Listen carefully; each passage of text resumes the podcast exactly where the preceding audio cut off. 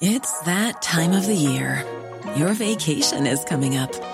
You can already hear the beach waves, feel the warm breeze, relax, and think about work. You really, really want it all to work out while you're away. Monday.com gives you and the team that peace of mind. When all work is on one platform and everyone's in sync, things just flow wherever you are. Tap the banner to go to Monday.com.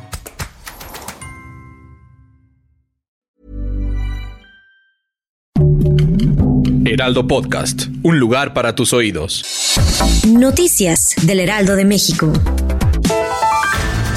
Familiares de Lucía Vázquez Martínez, una joven de 21 años, bloquearon las calles de Doctor Río de la Loza y Avenida Niños Héroes en la colonia Doctores, Alcaldía Cuauhtémoc con pancartas y consignas, exigen justicia y una investigación exhaustiva sobre la muerte de la joven. Aseguran que Lucía no sufría ninguna enfermedad y que fue encontrada sin ropa y en el piso. Expresaron su preocupación por la liberación de cuatro hombres previamente detenidos en el lugar donde se encontró el cuerpo, mientras solo hay una persona bajo custodia.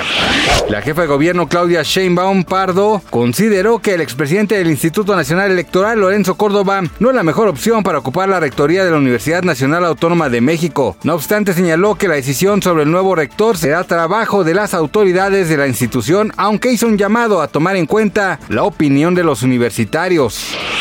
En medio de una reunión de miembros de la comunidad LGBTQ y personas que sobrevivieron a abusos sexuales como parte de una de las audiencias papales de los miércoles, el Papa Francisco hizo una breve pausa para recibir una llamada por teléfono celular. Ni el Vaticano ni el Papa Francisco han dado detalles del contenido de la llamada. Los sobrevivientes de abusos sexuales viajaron desde Alemania hasta el Vaticano en bicicleta.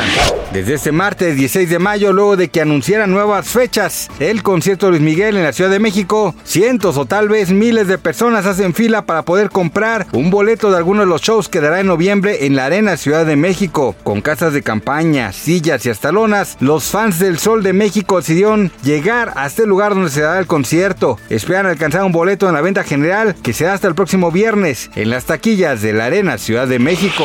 Gracias por escucharnos, les informó José Alberto García.